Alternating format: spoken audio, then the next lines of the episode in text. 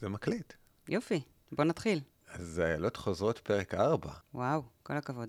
ההקלטה באדיבות אולפן הפודקאסט לספריית בית אריאלה תל אביב-יפו.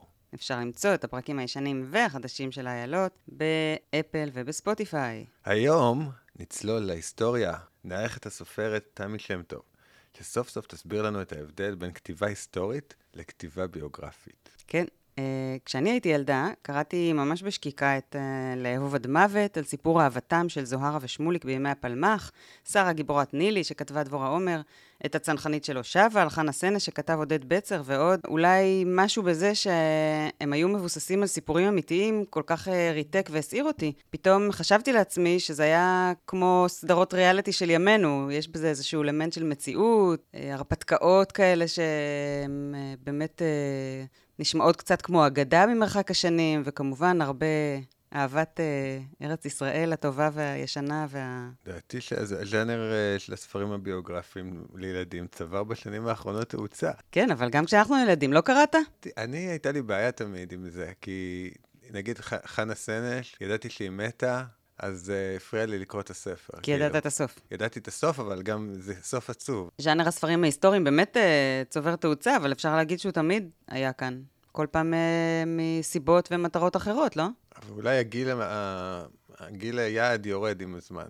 כן, יכול זה יכול להיות, כן. עכשיו יוצאים המון ספרי ביוגרפיה ממש לקטנטנים, כאילו, החל מגיל ארבע, כל הסדרות האלה של קטנות גדולות, המדענים הצעירים, מין ספרי השראה כאלה, ו... איך אה, כולם היו תלמידים גרועים, ואז הפכו להיות מדענים מדהימים ושינו את העולם. אז uh, תכף תהיה פה תמי. תמי שם טוב, היא סופרת ילדים ונוער עטורת פרסים, אני אקריא לכם את כולם, אז שימו לב. זוכת פרס ראש הממשלה לסופרים עבריים, פרס ביאליק, פרס לאה גולדברג, פרס זאב פעמיים, פרס יד ושם למפעלים חינוכיים, פרס הספריות הציבוריות, פרס דף דף ועיטור אנדרסן היוקרתי. תמי כתבה עד היום כ-20 ספרים, רבים מהם בסוגת ביוגרפיה או רומנים היסטוריים, אשר תורגמו לשפות רבות. בנוסף, היא מרצה בבתי ספר ברחבי הארץ ומנחת סדנאות כתיבה. אני אגלה לכם בסוד שבאחת מהם גם אני השתתפתי. מה קוראות האיילות? מה קוראות האיילות? פודקאסט בנושא ספרות ילדים ונוער. עם מאיה מיטב. וגורי לני. היי תמי. היי. מה שלומך הבוקר? מצוין. זרקו אותך מהמיטה? לגמרי, נפלתי, התגלגלתי. התגלגלת אלינו, זה מקום מעולה להתגלגל אליו. נכון. גור? אתן מסתכלות עליי כאילו אני צריך לשאול משהו. כי אנחנו יכולות לדבר ככה לנצח שתינו. צריכה להשחיל פה מילים.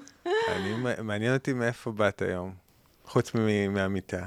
אה, מהבית שלי, לא רחוק מפה, אה, בתל אביב, יום שישי בבוקר, קיץ חם, לקחתי מונית מהר כדי לא לאחר. אנחנו מחזירים, אה, יש לך קבלה, אנחנו מחזירים.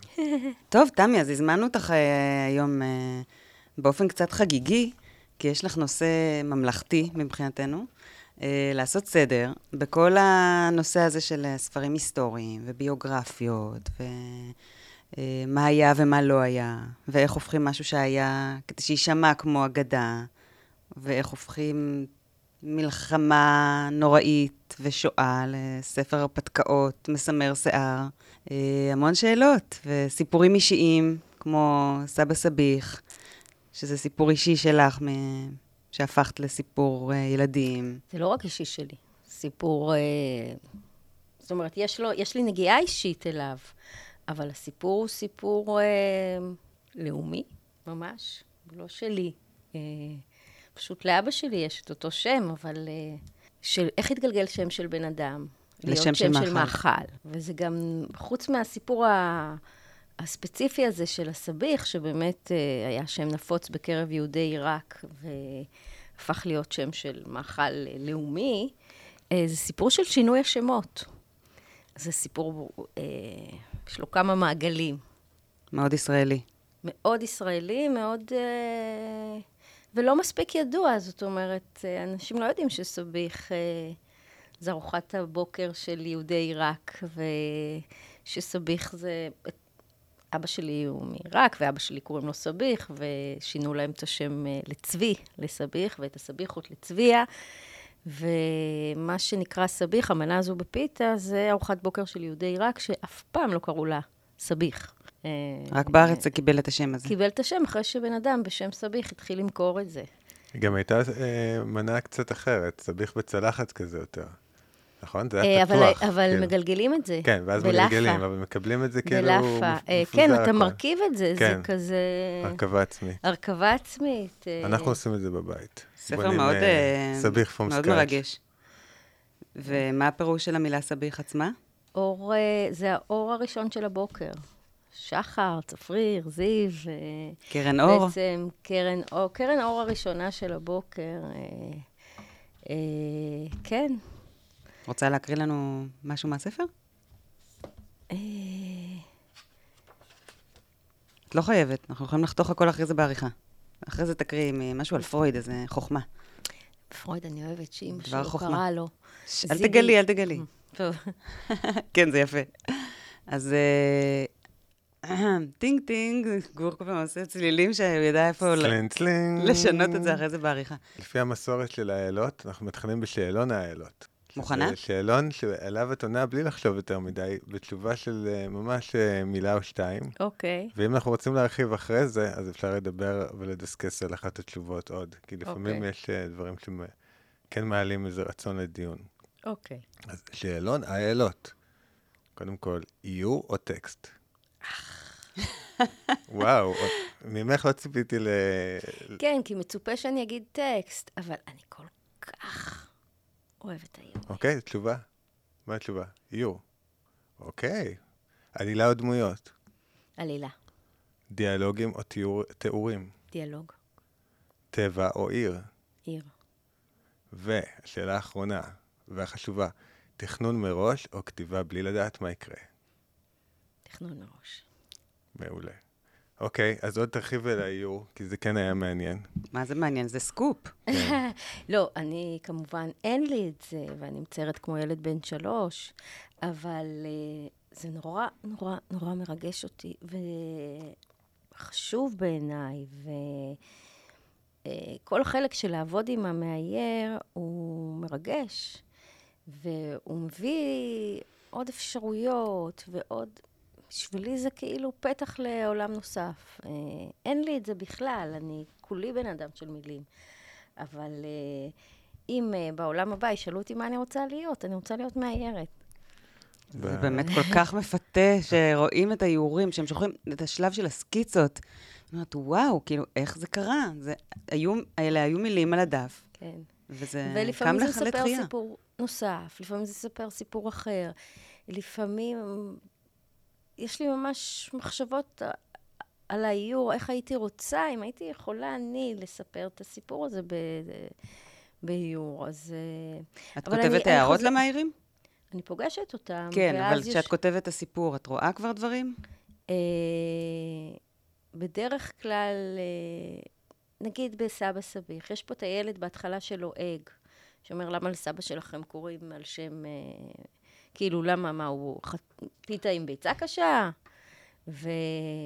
ואני, היה לי חשוב שהילד הזה אה, בסוף יצא עם פיתה. זאת אומרת שהם הזמינו אותו לאכול, זאת אומרת, אה, כל מיני דברים כאלה.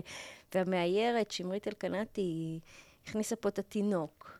כל הזמן הוא עושה משהו. יש איזו התרחשות באיורים, הוא כל הזמן מפריע, הוא זורק את הסלט, הוא עושה כל מיני דברים, וזה כזה כיף.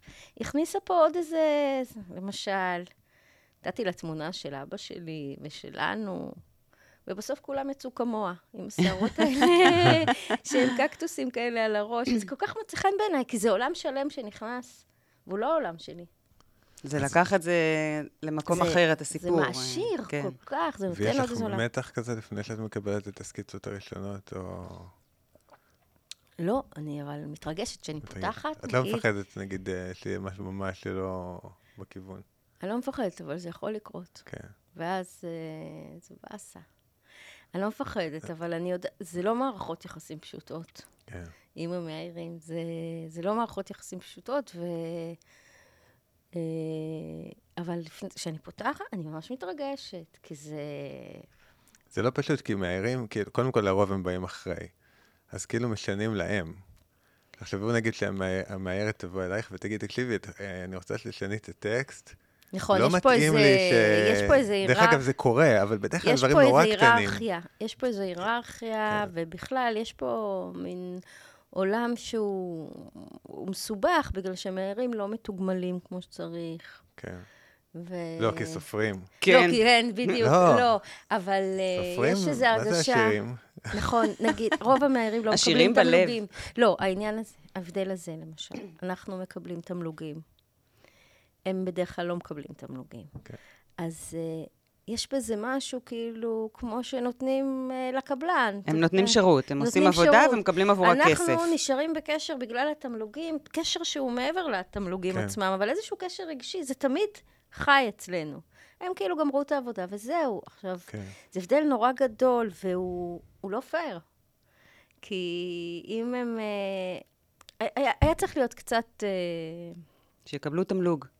שיקבלו תמלוגים, לא על חשבון התמלוגים שלנו, כמובן שהמו"לים יהיו אה, ככה שייתנו גם להם את התמלוגים, וש... אבל בכל זאת הייתי רוצה שזה יהיה... טוב, את קוראת פה לשינוי השיטה. אה, ה-say, בסופו של דבר, אה, אני כן הייתי רוצה לשמור אותו אצלי, זאת אומרת, לא הייתי רוצה שהוא יגיד, יגידו לי לשנות את הטקסט, אבל עם זאת אני מרשה לעצמי להגיד אה, למה הילד כל כך אה, עצוב. מבוגר, למה האצבעות שלו כל כך קצרות. אה, כן. כל מיני... הוא יותר אה, גדול מאשר הילד בסיפור. זה כן. הרבה פעמים הבעיה, להתאים את הגיל. את הגיל, או, או דמיינתי את זה קצת ככה, וצריך לבוא נורא פתוחים, צריך לבוא עם איזושהי... בקיצור, זה מסובך, מעניין, אבל. זה אבל מעניין. זה מתגמל מאוד שזה עובד, זה בטוח. ולראות מה את זה. התוצאה, נכון. גם את הסקיצות זה מדהים, וגם את התוצאה הסופית. קרה לי גם שקיבלתי סקיצות, שהראיתי אותן נגיד לשותף שלי בחברה, אז הוא הסתכל זה, הוא אמר, מה זה, זה סופי. אז אמרתי לו, לא, זה סקיצה, אתה לא רואה? אז הוא אמר, לא, זה סופי. עכשיו, זה היה הכי סקיצה בעולם, זה הזוי, אבל כאילו, בסופו של דבר זה... הסקיצות באמת יכולות לפעמים להעיף את הראש בעצמם. אנחנו כאילו- דיברנו הרבה פעמים עם העירים על זה, שהשלב של הסקיצות הוא מאוד חופשי. ואז, אה, ופחות אכפת להם, את יודעת, אה, זה פחות מלוטש. כן. ואז יוצאים שם לפעמים דברים נורא יפים, שאחרי זה, כשהם מלטשים את זה ומעבירים למחשב, זה נאבד. וקצת חבל לנו בעיניים הלא מקצועיות, אה, איוריות שלנו, זה, זה נראה שנאבדו דברים בדרך. לי אין את זה. אוקיי. מה, אין לך מה. אין לי את, הר... את ההרגשה הזאת, זאת אומרת, אני רואה את הסקיצות, וכשאני רואה את הדבר המוגמר, אני הרבה יותר מתרגשת מהסקיצות. יופי. לא מזדהה. בסדר, זה תהליכים. כן. סקיצות יש משהו שהקו עדיין פתוח, אז כאילו, כמו שאומרים בבית הספר לעיצוב או איור, שהעין יכול, המוח יכול לבחור איזה קו לקחת, נגיד. ואחרי זה שזה כבר, הנה, אני מסתכל פה על סבא סביח, המאזינים לא רואים, אבל הקווים הם אה, מאוד מובחנים. כן, זה גם איור בסגנון קומיקס קו קצת. סופי. אבל איך אבל הגענו אני לדבר רוצה, על אבל על אני רוצה מהערים? דווקא, אם אני יכולה, לקחת לשאלה האחרונה ב... אה, זו השאלה שאותי הכי? מעניינת באופן אישי, אז אני אשמח לדבר עליה. אה, כתיבה חופשית או תכנון מראש, גם אותי הכי מעניינת. בטח, אנחנו או- תמיד מתעכבים עליה, בגלל זה היא אחרונה. אה, כי כל אחד יש לו סגנון אחר, וגם מי שאומר מתוכנן, יש מלא סוגים של תכנונים. אז בואי, ספרי לנו. אוקיי. אז את הספר הראשון שלי התחלתי לכתוב לגמרי במק- במקרה. עבדתי, אה, מאיה, את בטח מכירה את הסיפור הזה. כן. אה, עבדתי אה, אצל איזה שיפוצניק בניו יורק, שיפוצניק ישראלי, הייתי מזכירה שלו לפני 25 שנים, והייתי צריכה לענות לטלפונים, ואף אחד לא צלצל אליו. היה לי נורא משעמם, הייתי ישנה שם, כמה... עושה לעצמי כוס קפה, קוראת. יום אחד באתי למשרד ולא... אה, ולא היה לי מה לקרוא. אחרי שישנתי, גיליתי שיש לי כמה שעות להעביר, והיה שם מחשב, אבל לשמחתי לא היה שם אינטרנט. אה, וזה גרם לשעמום, ומתוך השעמום הזה, אה, התחלתי לכתוב את הספר הראשון שלי בלי לדעת שהוא יהיה ספר, ובוודאי בלי לדעת שאם זה יהיה ספר, הוא יהיה לילדים ונוער. לא היה לי קשר עם ילדים אז בכלל, ולא הייתי מהאנשים האלה שקוראים ספרות ילדים להנאתם. אה, אני הייתי ילדה עם לקות למידה, ברגע שהתגברתי עליה בערך בכיתה ג'-ד', הדבר אה, אחרי איזה שני ערך קסטנרים, קפצתי ישר למדף השואה ונשארתי שם המון המון המון המון שנים. אה, אז לא הייתי מהאנשים האלה, מצטטים מפועדו וככה. הייתי אה, תולעת ספרים, אבל התחלתי לכתוב משפט, רדף משפט, משפט רדף משפט, ופתאום אמרתי לעצמי, מה זה, זה... אולי יוצא לי פה ספר. התחלתי לרוץ לעבודה המשעממת שלי בשמחה רבה, שקעתי בזה, הבנתי אה, שאם זה יהיה ספר, הוא יהיה לילדים. התחלתי ללכת לחנויות שפתוחות עד מאוחר, חנויות ספרים, אה, וישבתי והתחלתי לקרוא ספרי ילדים ונוער, ונגנבתי מהעולם ששקעתי לתוכו. היה לך איזשהו מנטור, מנטורית, או שהיה לך אה, קשר? רחלה זנדבנק, חברתי הטובה, עורכת ספרי ילדים, אה, אז לא הייתה עורכת ספרי ילדים, אז היא למדה איור בניו יורק, ואני מהמשרד של השיפוצניק הייתי שולחת לה בפקס. אה, בפקס. דפים, כל פעם הייתי שולחת לה דפים, והיא כל פעם הייתה אומרת, תמשיכי, תמשיכי, זה כל מה שהייתה אומרת לי, אבל זה כל כך עודד אותי. והיא גם קראה המון, קוראת המון, וגם מאוד מעורבת בספרי ילדים תמיד. ו... אז היא המליצה לי על כל מיני ספרים, ואז היא באמת הייתה מין משהו מאוד uh, משמעותי ב... בהובלה של החוויה הזאת, ולא היה תכנון מראש. לפעמים אה, כל מה שאת צריכה זה מבוגר אחד שיאמין בך. נכון. אה, ו... והיא כל הזמן אמרה, תמשיכי. ואני אני רוצה לקרוא את ההמשך. וככה הייתי הולכת לשיפוצניק שלי עד שהוא פיטר אותי, כי באמת כבר כלום לא עניין אותי, חוץ מאשר שני הילדים האלה בספר שהם אפילו לא קיימים. ו... ולא היה תכנון. כאילו, כל היום הייתי באה למשרד של השיפוצניק, והייתי ממשיכה את העלילה. והסיפור הוא, הוא על שני ילדים שיש להם אה, בני דודים, חברים טובים, שהולכת להיות להם מסיבת בר בת מצווה משותפת. והילדה, מילי, מבקשת מאח שלה, מהבן דוד שלה, שיעזור לה לאתר את אבא שלה, שעזב את הבית כשהייתה בת שלוש, ואין לה קשר איתו. הם רק יודעים שהוא בניו יורק, והם מגיעים לשם, ולפעמים היה נדמה לי שאני ממש רואה אותם. הייתי אחרי פרידה מבחור שנסעתי לניו יורק אה, בגללו, והייתי כל כך בודדה, והיה חורף וקר. ואני הייתי מסתובבת ככה בסופי שבוע, והיה נדמה לי שאני רואה את מילי ויובל. מדהים. והם- אה, התמסרתי אליהם, היה לי משהו להתמסר אליו, כי פתאום נשארתי במין איזה, ורצית חייבת לדעת איזה מה יקרה נחמה. להם. כי כן. לא ידעת בעצם. והייתי כל כך מתוסכלת, כי בעצם לא ידעתי מה אבא של מילי יגיד לה בסוף uh, הספר. אני האיש הרע של הספר? תמי היה לה משעמם, אז המציאה איש רע. זאת אומרת, אי אפשר שזה יהיה משהו כזה אידיוטי. ורציתי סיבה מהחיים, סיבה אמינה. ונתקעתי. ואז ירדתי על עצמי ואמרתי, יופי, את רואה, עד שאת כבר עושה משהו שאת ממש מתלהבת ממנו, את... Uh, את אוספת אותו באמצע ואין מה לעשות, והייתי תקועה חודשים, והיה לי איזה הסוף. סוף אחד אבל אה, ממש- שבו... ממש בסוף, או שבאמצע הבנת שיש- לך בעיה עם הסוף? כל הזמן התקדמתי, התקדמתי, אבל מתישהו צריך למצוא אותו. כשכותבים ככה, אז גם... אה, אני תמיד כותבת ככה, אהה. מאזיננו יודעים, כן. ומהמתח, אז את מתחילה לכתוב נורא מהר, כי אני רוצה לדעת מה הולך לקרות. ואת אומרת, נתקעת בסוף. זאת אומרת, אבל- הגעת לשם ולא יודעת מה קורה. אבל הגעתי, של... בפעם אחת פשוט הרגתי אותו, ואז הם היו בבית קברות יהודי בניו יורק, ואז אמרתי, תתביישי, תמי, תתביישי, תמצאי משהו קצת יותר אה, מכובד מאשר להרוג אותו. אז חצי ספר דילית, חצי ספר דילית. וואו. איזה והייתי- אומץ. הייתי... גם לכותבת מתחילה, היום אנחנו יותר יודעים למחוק, אבל כן. כאילו, וואו. לא, ו... אבל אני כזאת, קוראים לו גיליוטינה אבל גמורה, ו... והייתי ממורמרת וכעסתי על עצמי, ועד שמצאתי את הסוף. וזאת הייתה חוויה נורא נורא נורא גדולה, אבל היא אף פעם לא חזרה על עצמה. כי אני אף פעם לא אכתוב ספר, אם אני לא יודעת מה הסוף. אולי זה כמו- בעקבות זה. כן, אבל אני חושבת, אבל זאת גם עצה שלי. אני ניסיתי לכתוב ככה, כי הייתה לזה חוויה מדהימה, כי אני הייתי בתוך העלילה עד כדי כך שאני לא יודעת את סופה. זה, זה כמעט כמו להיות עם הקורא.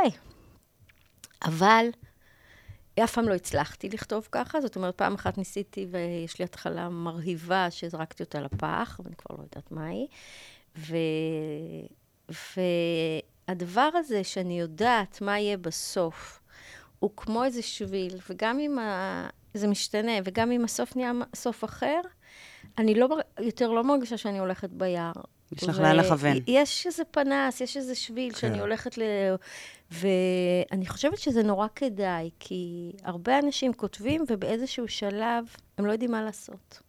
ואם יש להם איזשה, איזשהו מקום להגיע אליו, אז הם, הם, גם אם זה ישתנה, גם אם הדרך תשתנה, לפחות יש להם את הנקודה הזאת שאליה הם הולכים ואליה הם צריכים להגיע. למשל, בספר "אני לא גנב", שמתרחש בבית היתומים של יאנוש קורצ'אק, בשנים שלפני המלחמה. אז ידעתי מה קורה בהתחלה. וידעתי שבסוף הספר הילד שלי צריך לצאת משם, והוא לא יישאר שם בזמן המלחמה. והוא ינצל. כן, כי ככה הוא לא, לא יהיה בשואה, הילד שהמצאתי. אז, אה, וכשכתבתי את ההתחלה ויש לו איזה סכסוך עם אחותו, ידעתי שזה ייגמר בזה שאחותו תוציא אותו משם, שהוא ייסע עם אחותו, וידעתי שככה זה ייסגר, וכך יכולתי להתחיל לכתוב את הספר. נעשה צמרמורת. הצלת את הילד. הצלתי את הילד, אחר כך בספר ההמשך הצלתי את כל החברים שלו גם, כי לא, את הדמויות האמיתיות, את האנשים האמיתיים שהיו שם, אני לא יכולה להציל. אבל לפחות את אלה שהמצאתי, אני לא יכולה שהם אה, ימותו בשואה. אני פשוט לא, לא, לא מסכימה. כן, זה תיקון. אז יש פה בעצם עוד אופציה באמצע בין אה, שתי האופציות שהצענו בשאלון, לדעתי. זה בעצם אה, לדעת מה הסוף, אבל לא, לא לעשות outlining מלא לכל הספר. לא, זה, זה אני גם לא מסוגלת לעשות outline מלא. Okay. אוקיי. זה כמו שעושים, תס, כותבים תסריט כן. או מחזה, שהכל כזה בנוי מראש, ואז ממלאים את זה. אה, בשבילי זה... מכני. כן, טכני, ואני אפילו לא מצליחה להתרכז בזה. אה, זה לא, זה לא מעניין אותי. אבל אני כן אוהבת לדעת נקודות. נגיד, ידעתי שבבית המשפט למדתי אה, על יאנוש קורצ'אק והבית יתומים שלו, עשיתי תחקיר שנמשך שנתיים. ידעתי על בית המשפט של הילדים, ואת החוקה של בית המשפט, ופסקי דין, והכול, למדתי את זה ממש ממש ממש. אז uh, ידעתי שיהיה משפט, ידעתי שהילד שלי גנב והוא יישפט. אז יש כמה נקודות שאני יודעת שאני רוצה לעבור בהן, אבל uh, לא outline. Outline זה, זה משעמם אותי, כי החלק הכי כיפי בכתיבה הוא החלק שבו ממציאים משהו לא מתוכנן. פתאום... אה, זה, זה גם יכול לקרות, אני גם אה, איתך לגמרי. אבל גם... זה יכול לקרות גם בתוך outline. זה, ו... זה יכול לקרות גם בתוך... נכון, כן. למשל... אנשים שעושים טוב outlining, אני חושב שהם גם יודעים... או יודעות אה, ללכת בתוך זה, זה, ולפעמים גם לשנות תוך כדי זה את ה outline. אבל... נכון, נכון. בטח, אני חושבת שכל, אפילו נגיד בביוגרפיות המדעיות. אז רגע, בואי נעשה סדר עכשיו. זו נקודה טובה. דיברנו על רומן היסטורי, אני לא גנב, ועכשיו אנחנו הולכים לדבר על כתיבה כן, ביוגרפית. כן. אז תעשי לנו רגע אז uh, אני רק, הבדל. אני, רומן היסטורי הוא רומן, הדמויות מומצאות, המקום, נגיד, אני לא גנב, מקום אמיתי. הדברים שקורים מבוססים על דברים שקרו באמת. Uh, ביוגרפיה, הדמות היא דמות אמיתית, ולכאורה אי אפשר להמציא כלום. Uh, אז... אז האתגר הוא אחר. האתגר הוא אחר, וגם ה line-out, line-out? Line-up? Line, איך פתאום אני לא יודעת. Outline? Outline, כן. בוא נתרגם את זה לעברית. ראשי פרקים, פשוט? קו מנחה? הנקודות. כן. הציר, או, ציר העלילה. הציר של הסיפור. ציר זה, כן, הארק, או הקשת ה... הקשת העלילתית. כן. טוב, נו, איזה סלט מושגים עשינו פה. הוא ידוע מראש, אז כאילו, לכאורה אין מה להמציא. איך הגעת לכתוב ביוגרפיות? למרות שגם פה, הרגעים שבו יש איזו המצאה, שהיא מחויבת, מחויבת לדמות ולאמת ההיסטורית והכל והכל, יש פה ושם איזה רגע שהוא של המצאה. הוא הרגע הכי כיפי בכתיבה, אחרת אה, זה גם היה טכני. ספר לימוד. כן, ואני לא רוצה, אני רוצה שזה יהיה ביוגרפיה סיפורית. אני לא רוצה שזה יהיה ויקיפדיה לילדים. זה לא, זה לא מעניין אותי. אני חייבת את הסיפור, אני אה, מכורה לעלילות. אני לא, אני חייבת עלילה. אז את בעצם מזקקת את העלילה של הדמות עליה את uh, כותבת. אנחנו מסתכלות פה על uh, זיגמונד, זיגמונד פרויד, מתוך uh, סדרת ממציאים ומגלים. Uh, אז את לוקחת את הסיפור שלו, ואז את הופכת אותו ל... אני לוקחת את הביוגרפיה, האישית, אני לוקחת את הביוגרפיה המקצועית, ואני כותבת את הסיפור שלו משולב, גם את האישי וגם את המקצועי, ואני כותבת את זה כמו שכותבים סיפור, לא כמו שכותבים ביוגרפיה, למרות שאני מחויבת לביוגרפיה, זאת אומרת, תמיד יהיה מתי הוא נולד ואיפה. וזה תמיד יהיה בהתחלה. וזה לא התחלות שאני אוהבת, אני מעדיפה שההתחלה תהיה מתוך זה. אבל אני מחויבת ל, ל, בכל זאת לז'אנר. אה, אבל החלק העלילתי, סיפורי, ובממציאים ומגלים, החלק הבלשי קצת, זאת אומרת, איך פתאום אה, חיפש משהו ואיך הוא פתאום מצא אותו? כאילו, יש פה איזה גם איזה חיפוש אחר משהו בדרך כלל. אה, או גילוי, הגילוי, הסיפור של הגילוי הוא הלב של, ה, של הביוגרפיות האלה. אה, אבל גם פה, הרגעים שבהם משהו לא מתוכנן נכתב, הם הרגעים הכיפים בכתיבה. הגעתי לזה אה, כי אה, תמר כוכב, שכתבה את ארבעת הספרים הראשונים בסדרה, ובעצם היא יזמה את הסדרה והייתה כימאית, נפטרה. ואז יעל גובר, עורכת בכנרת, הציע לי לכתוב על מארי קירי. ואני בדיוק כתבתי את אני לא גנב, ולא עניין אותי שום דבר חוץ מקורצ'וק והילדים שגדלו בבית היתומים. ואמרתי לה, לא נראה לי.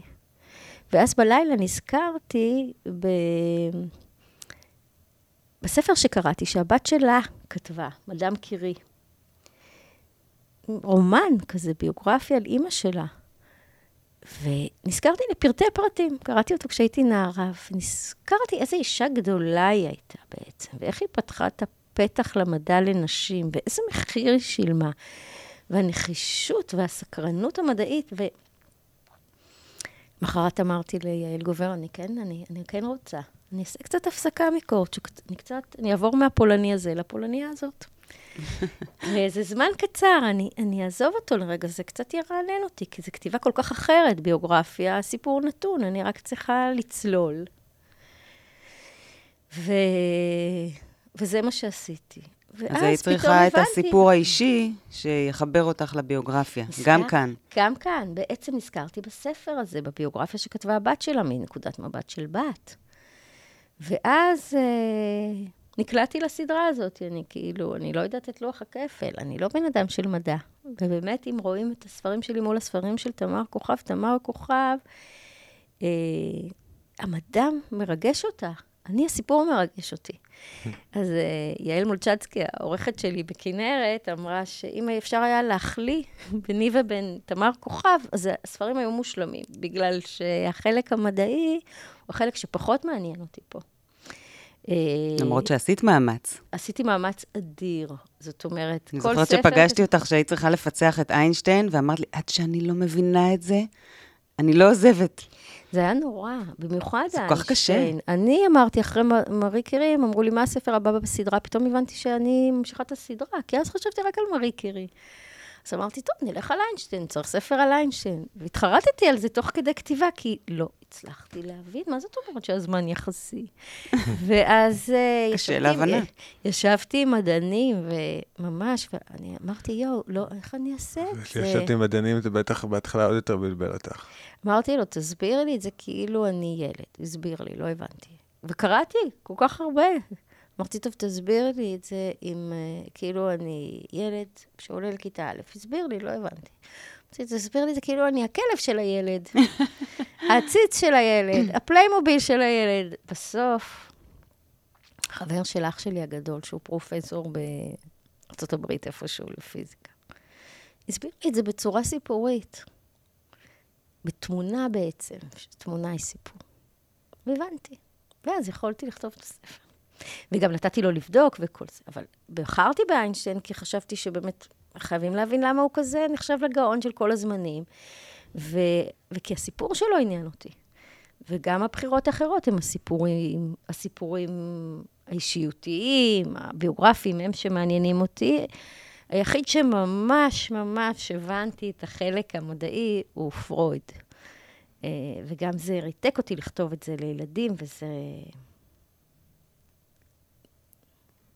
זהו. כן, זה חשוב. רוצה להקריא לנו משהו? אה, כן. אז הפתיחה, שהיא באמת אה, פתיחה של ביוגרפיה, אבל בכל זאת יש בה איזה נגיעות אה, סיפוריות, שזה מה שמעניין אותי, אה, וזה מתחיל אה, ככה. מכל הילדים שלה, ונולדו לה שמונה, אמיליה פרויד הכי התלהבה מזיגמונד, בנה הבכור. היא קראה לו זיגי ילד הזהב שלי, וצפתה לו עתיד מזהיר. גם יעקב, אבא שלו, הבין שזיגמונד הוא ילד חכם וסקרן במיוחד. הם קיוו שהוא יגדל להיות אדם חשוב ומכובד, והיו מוכנים לקפח את אחיו כדי שזיגמונד ימצא מקצוע להצטיין בו. והוא בחר ברפואה, אבל לא רצה להיות רופא רגיל שמטפל במחלות ובפציעות של הגוף. פרויד העדיף לטפל בנפש. הוא רצה לחקור רגשות, רצונות, מחשבות. קשה לחקור דברים כאלה כמו מדען במעבדה. לכן רופאים ומדענים אמרו שאי אפשר לחקור את הנפש. ובכל זאת, פרויד חיפש דרך להבין טוב יותר את מה שאי אפשר לראות, אבל אפשר להרגיש. ואנחנו מודים לו על זה עד היום. כן, כן. לפחות אה, אנחנו פחות מרגישים אשמים. ובעצם אני חושבת שזה אה, מה שאני מקווה שהספר הזה עושה לילדים. אה, מסביר דברים כמו קנאה, אה, נותן להם לגיטימציה, אה, נותן לגיטימציה להרגיש אה, מסוכסך עם עצמך, או לא לגמרי מבין את עצמך בגלל הלא מודע, אה, בלי להרגיש כל כך אשם. פגום. פגום ואשם ורע. ו- לא. ולהבין את עצמך כל הזמן. יש את הספרי, אה, בוא נתחבר לרגשות שלנו, שהם, עכשיו שאני חושבת על זה, רק יכולים להעלות את האשמה של הילד שם. כי הוא אומר, אה, כאילו מנסים להנגיש להם את זה, כשאתה כועס, אתה ככה, כשאתה דואג, אתה ככה, אבל עדיין אני מרגיש, למה אני מרגיש את כל הרגשות האלה? עדיין אתה כלוא איתם. וברגע שאת מאפשרת את ה... כל ה... אה, מה ברגע- שקורה מתחת לקרחון של פרויד, אה, כל הלא מודע, אז אני לא חייבת לדעת הכל. כאילו, לפעמים אני חוטף עצבים, זה בסדר. כן, זה מאוד משחרר. זה משחרר. גם אותי, כשאני אומרת את זה עכשיו. פחות אשמים, את צודקת. תודה ילדים, לך אה, ולפרויד. איך ילדים קיבלו את הספר הזה? טוב, יש שני סוגים של ילדים שאוהבים את הספרים. אה, נגיד, הבנות שלי לא אוהבות את הספרים של המדענים. הן אוהבות את הספרים האחרים שלי. אה, יש ילדים שנורא אוהבים את החלק המדעי, ויש ילדים שמתחברים איכשהו לסיפור.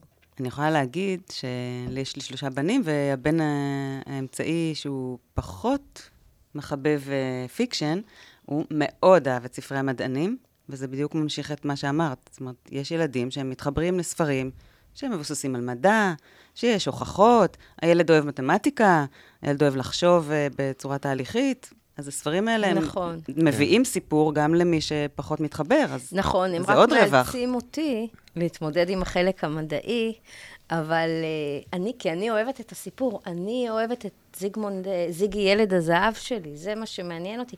אני גם רואה מה קורה, אני קוראת המון ביוגרפיות עליהם. בחלק של הילדות, אני עפה על הילדות. ואז מתחילים הגילויים. פחות. אוקיי, כן.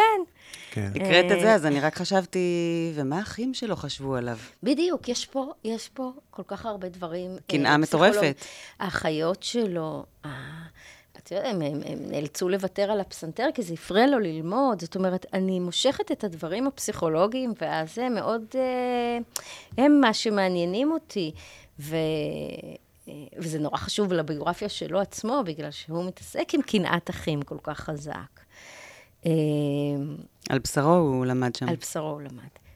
Uh, היום אני קצת, נגיד, כשכתבתי את מרי קירי, יש שם הרבה מוות והרבה עצב, ואני חושבת שהיום אולי הייתי קצת מדללת ממנו, אבל יש משהו uh, בשילוב הזה בין ביוגרפיות וזמנים אחרים ותקופות אחרות לבין uh, אלה שאוהבים את המדע, אז uh, אולי הוא מא- מאפשר... Uh, אני מקווה, לשני הצדדים. וגם יש את החלק הקצת בלשי שאני מנסה שיהיה בסדרה הזאת. אולי זאת אומרת, מכיוון שזה הגילוי. היסטורי, אז זה מרחיק, אז אפשר לדבר על מוות בלי שהוא יהיה קרוב. נכון, נכון, זה עוזר. זה עוזר. וגם תמיד צריך להגיד שפעם, עוד לפני שהיו חיסונים ואנטיביוטיקה, זה ככה וככה וככה. אני תמיד אה, מנסה להרגיע, כי באמת הם מתו. חיו בתקופות... אה, אבל של... הם גם מתו כבר, זאת אומרת, זה לספר זה סיפור רחוק. שהוא גם על מישהו שהוא כבר לא חי, נכון. ולדבר על המוות שלו זה אחרת. אבל אם אה, הילדות או הילדים שכבר קראו את מארי קרי וכבר נקשרים אליה, פתאום אימא שלה מתה, ואז גם אחותה מתה, ואז היא יושבת מתחת לשולחן ולומדת ולומדת ולומדת כדי להעביר את העצב, אה, אז... לא אבל קל. זה מראה גם משהו על, על, על למה היא נהייתה כזאת למדנית. זאת הייתה הדרך שלה לברוח מהצער. אז, אה, אז, אז, אז היא פשוט למדה, ילדה קטנה יושבת ולומדת מתחת לשולחן, בגלל שהיא לא יכולה ל... אז... אז המוטיבציה, לא יכולה... פנים רבות לה. כן. אני חושב כילד היה לי קשה עם קונפליקטים בלתי פתירים אצל... אה, בסיפורים היסטוריים.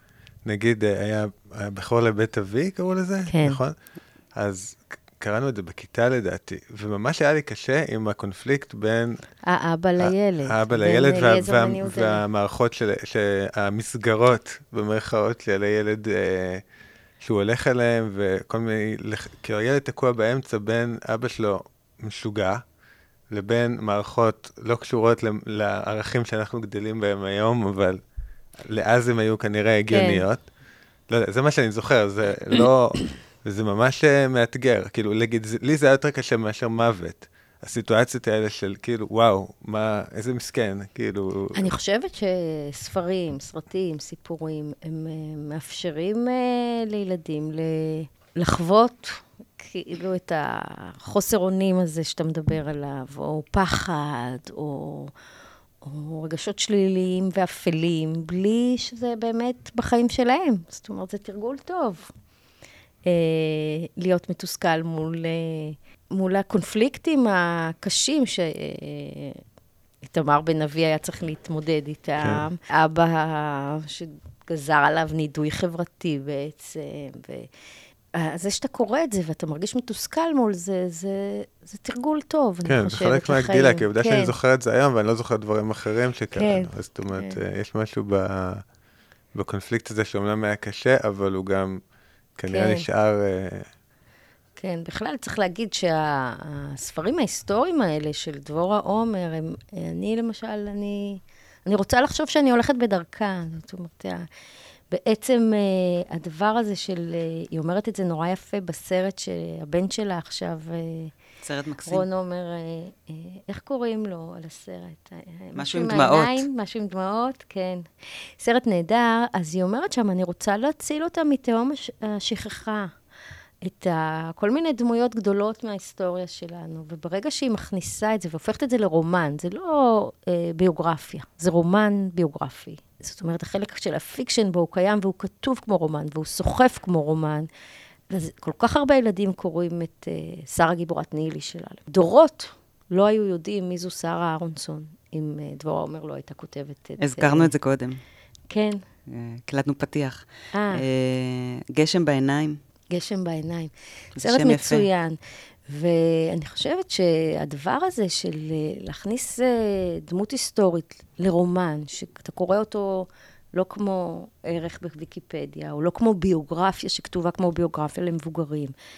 זה עושה משהו רגשי נורא חזק, וזה מציל אותה מ... מלהישכח. זה גם מקבע קצת את המציאות לפי הדמיון של הסופר, או הסופרת הרבה פעמים. זאת אומרת, נכון. נגיד היום, כן, אנשים שהכירו את, אה, את שרה גיבורת נילי, אז אמרו שהרוב שם, המון דברים שם ממש לא קשורים למציאות. אה, תראה, זה אפילו איך אמרת את זה. אנשים שהכירו את שרה גיבורת נילי. אפילו לא אמרת שרה אהרונסון, כן. כי אה, אה, זה מה שנשאר, שרה גיבורת נילי. עכשיו, יש היום המון אה, עניינים סביב זה, וסביב איך המושבה התנהגה אליהם, ואיך הם כן, היו, משפחת אהרונסון, כן, והמשפחה, אה... ואני זוכרת שקראתי באיזשהו מהרומנים. מקום, אה, כן, שאחותה נורא כעסה. שהיא כתבה דבורה עומר על זה ש... אחותה של שרה, שהיא רקדה עם החיילים הטורקים כדי להוציא מהם אינפורמציה באיזשה... באיזשהו נשף, אבל התיאור הוא ככה של אישה שמפלרטטת תוך כדי ריקוד, וככה מוציאה את זה, והיא נורא כעסה על זה. עכשיו, אה, יכול להיות שזה היה ויכול להיות שזה לא היה, אה, אבל אה, החיים וה... זה, הם, הם, הם לפעמים אה, מתנגשים, אבל בשביל לכתוב סיפור טוב, זה צריך ל, ל, להיות גם קצת מציאותי, זאת אומרת, אני אכתוב על יאנוש קורצ'ק, אני לא אכניס לשם אה, פרי שאף פעם לא נכנס. אה, לא מדברת על דינוזאורים, אוקיי? וזה ברור, אבל התחקיר חייב להיות כל כך, כל כך נ... עמוק. כל דבר שהגישו לשולחן, כל דבר שאכלו, ואני לא עוזב שהוא ספר ההמשך ומתרחש בסיפור בריחה מוורשה לתל אביב. ב-40-41, אני לא יכולה אפילו שיעברו במקום, והצמחייה שאני אתאר היא לא תהיה... אותנטית. אותנטית, אה, נאמנה למה שהיה שם באמת. זה דורש שהנעליים שהם אה, ינעלו לא יהיו הנעליים הנכונות. זה, זה דורש... אה, אבל אבל בדברים, אבל יש דברים כל כך, שאם אתה אוסף לך את כל הדברים הריאליסטיים האלה, הכל כך חשובים, ונוטע אותם כל כך חשוב, חזק, המקומות שאתה יכול להמציא בתוך זה, הם קשורים לרגשות ולהתנהגויות אנושיות, ואז... אמ, דיאלוגים ספציפיים שהיו, שבעצם ממציאה אותם, לדוגמה. זאת אה, מסגרת, זאת תפאורה שהיא מאפשרת לך עכשיו להעלות את ההצגה שלך. אה, יותר מתפאורה, היא כאילו, היא יתדות בתוך איזושהי מציאות ריאליסטית שאני מחויבת לה לגמרי, אבל היא גם נותנת לי איזו תשתית, כי בלעדיה... אין לי אחיזה במציאות, אני חייבת את זה. וזה גם, אני מתה על זה, בגלל שההיסטוריה באמת מספקת כל כך הרבה סיפורים. עד שהתחלתי לכתוב סיפורים היסטוריים, כל כך פחדתי שלא יהיה לי אה, רעיונות. כל ספר שכתבתי, השלושה הראשונים, חשבתי, זהו, זה הספר האחרון, כי אין לי, מה, מאיפה אני אביא עכשיו רעיון לעלילה? במיוחד עלילה. ואז כשהתחלתי לכתוב את הסיפורים ההיסטוריים, בעצם עם ואיך קוראים לך עכשיו, שהוא סיפור אמיתי של ילדה יהודייה בהולנד, ומבוסס על הסיפור שלה ושל האחיות שלה ושל האנשים בתקופה שלה, אה, וכולל את המכתבים האמיתיים שאבא שלה כתב לה ואייר לה וכרך לספרונים ושלח ממקום המחבוש שלו למקום המחבוש שלה.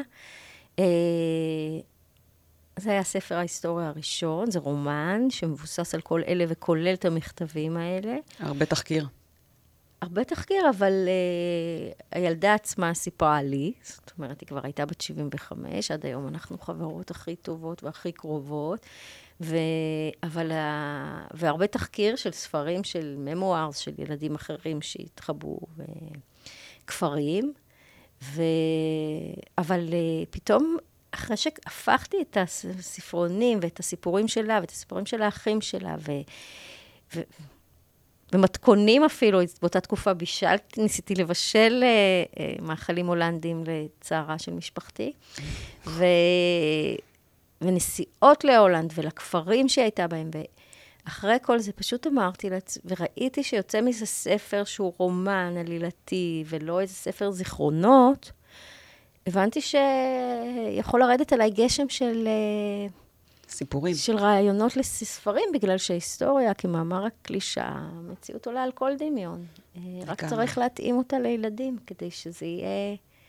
גם יש כאן משהו שבאמת, את יכולה להסתכל על זה כמו על ממש אה, רשימת רעיונות שאת צריכה ללקט, ו... ואם דיברנו על מה זה כתיבה היסטורית, אז אחד הדברים, לדעתי, הכי יפים שהיא עושה, זה שהיא הופכת אותה לאישית. זאת אומרת, אפשר עד מחר ללמד בבית ספר על מלחמת העולם השנייה ועל יאנוש קורצ'אק, אבל אם אתה קורא את הספר ואתה עובר את החוויה ביחד עם הגיבורים, אתה היית שם. נכון, אני ממש הייתי שם, זאת אומרת... את אני, באמת היית. אני ממש הייתי שם, זה, זה הגיע, למשל, ואיך קוראים לך עכשיו, זה, זה אפילו הפחיד אותי קצת. אה, נסעתי, נסענו לאמסטרדם, אני ונילי גורן, שהיא ליניקה, ואני נסעתי כמה ימים לפניה, החלפנו דירות, דירה שלי בתל אביב עם דירה של איזה אמנית באמסטרדם, ואני נסעתי כמה ימים אה, לפניה, והקחתי אופניים, ונסעתי כל יום ל... אה, למוזיאון היהודי, לשבת שם בספרייה, וקראתי על יהדות הולנד, נגנבתי ויום אחד, כשנסעתי לשם באופניים, פתאום עצרתי את האופניים וחשבתי לעצמי, מה אני נוסעת באופניים? אסור לנו לנסוע באופניים. ואני אפילו בלי טלאי. וזו הייתה מחשבה כל כך, זה היה עניין של שבריר שנייה, שכל כך הבהיל אותי, כי אמרתי לעצמי, אם את הולכת להתבלבל ולחשוב שאת נמצאת עכשיו אה, בתחילת שנות ה-40 של המאה הקודמת, ואת הילדה הזאת, ליניק, אז, אה, אז את לא יכולה לכתוב את הסיפור הזה, כי את תעברי לצד השני של השפיות. את לא יכולה אה, להתבלבל בינך ובין הדמות. אה, וזה, אבל זה היה רגע כזה שבו התבלבלתי. וגם עם יאנוש קורצ'אק, היה נדמה לי אה, שאני פגשתי אותו, והייתי, כי באמת שלוש שנים נמשכה כתיבת הספר הזה, וקראתי כל מה שהוא כתב ותורגם לעברית. הרגשתי כאילו הייתי שם. הייתי איתו, פגשתי אותו. מדהים. זה באמת עובר בסיפור. זאת אומרת, הכתיבה היא מאוד מאוד קרובה. את לא מספרת על, מספרת את, כמובן. זה שיעור 101 בכתיבה. אה, ובאמת, אה, הקרבה היא, היא, אני חושבת, אחד המאפיינים הכי אה, מרכזיים של הכתיבה שלך. תודה רבה. זו מחמאה נורא גדולה. זה באמת, זה מה שמרגש, שזה עובד. הסיפור הוא, הוא מאוד קרוב, הוא יכול לקרות, ו- ומזה הכוח של זה. למה אנחנו כל כך חופרים בהיסטוריה? כי זה יכול לקרות, זה קורה. אז אנחנו רוצים שזה ישתנה. אף פעם לא חשבתי על זה ככה. אני תמיד חושבת על ההיסטוריה פשוט כאיזה מאגר של סיפורים. אה, פעם איזו ילדה אמרה לי, אה, הם תמיד אומרים לי אם זה אמיתי, אם זה אמיתי, אם זה אמיתי, זה נורא מעניין אותם, והם נורא אוהבים שזה אמיתי, שזה מבוסס על משהו אמיתי, הם נורא אוהבים את זה. ורק בשביל מילי, הספר היחיד שלי שלא מבוסס על משהו אמיתי, והם מתאכזבים שאני אומרת להם שזה לא אמיתי, ושזה לא אבא שלי שעזב אותי כשהייתי בת שלוש, ואני אומרת להם, למה להתאכזב מזה? זה דווקא נורא משמח. ואיזה כיף זה שדמיון יכול להמציא כזה סיפור שלא היה באמת. והם לא, הם לא משתכנעים. ופעם איזו ילדה אמרה לי, אה, אה, שהיא אוהבת שזה אמיתי, כי אם זה קרה פעם, אז זה לא יכול לקרות עוד פעם. Hmm. וככה היא מתמודדת עם החרדה. ולא אמרתי לה, ההפך, ההיסטוריה חוזרת על עצמה. לא אמרתי לה את זה, רק חשבתי, איזה תרופת הרגעה מהממת היא מצאה לה. אם זה אה, קרה, זה כבר לא יכול לקרות. כי בדיוק אותו דבר זה לא יקרה. בדיוק אותו דבר זה לא יקרה, אבל ג'נוסייד קרה, כן. קורה, יקרה, כנראה, למרבה הצער. אה, וחשבתי לעצמי, איך היא כאילו, היא מרגיעה את עצמה, הנה, זה לא יקרה. גם את אה, אני לא עוזב כתבת לבקשת הקהל, נכון? אה, את אה, אני לא גנב כתבתי בשביל, כדי שידעו מי היה קורצ'אק, לא בהקשר של מותו. את אני לא עוזב כתבתי כי רציתי להציל את שאר הדמויות. אז אה, את הראשון כתבתי בשביל הדמות האמיתית, הבן אדם האמיתי, שיזכרו אותו, שידעו מי הוא היה, ולא רק איך הוא מת. ואח... ואת ההמשך כתבתי בשביל האלה שהמצאתי. וסיפרת פעם שילדים uh, ביקשו ממך. נכון. Uh... הייתי הולכת לבתי ספר, וילדים שקראו את הספר הראשון שאלו אותי, אוקיי, הם אמרו, יאנק, זה לא ספוילר, זה פשוט ידיעה מוחלטת, אני אומרת להם תמיד, זה לא ספר שואה, זה נגמר לפני, כשברור שיאנק לא יהיה שם בזמן השואה. אז הם אמרו לי, אבל מה עם איצ'ו?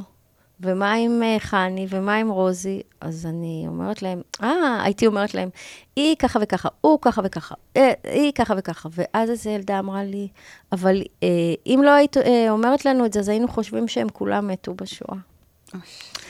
אז אה, לא הייתה ברירה אלא להוציא אותם משם ולהעלות את זה על הכתב. ו... ולהעלות אותם לארץ ישראל. אה, כן, ויש ספר המשך שאני צריכה להתחיל את התחקיר עכשיו. שיקראו לו אני לא לבד, וזה יהיה הסיפור של אה, רוזי ונושאי אה, מעפילי אה, אוניית הפנצ'ו, שהסיפור שלה הוא מדהים. בדיוק באתי לשאול, מה הפרויקט הבא? מה הפרויקט החלומות גם? פרויקט החלומות, אוקיי, זה הפרויקט הבא, והוא ייקח את השנה, שנתיים. אני מקווה שאני אצליח הפעם שנה לגמור אותו. אה, יש עוד כמה דברים שמתבשלים אצלי, זה ארבעה, אבל פרויקט החלומות, אה, טוב, הוא רחוק. בוא נגיד שאני לא לבד, זה מספיק טוב רחוק, שלי. רחוק, רחוק, רוצים לדעת.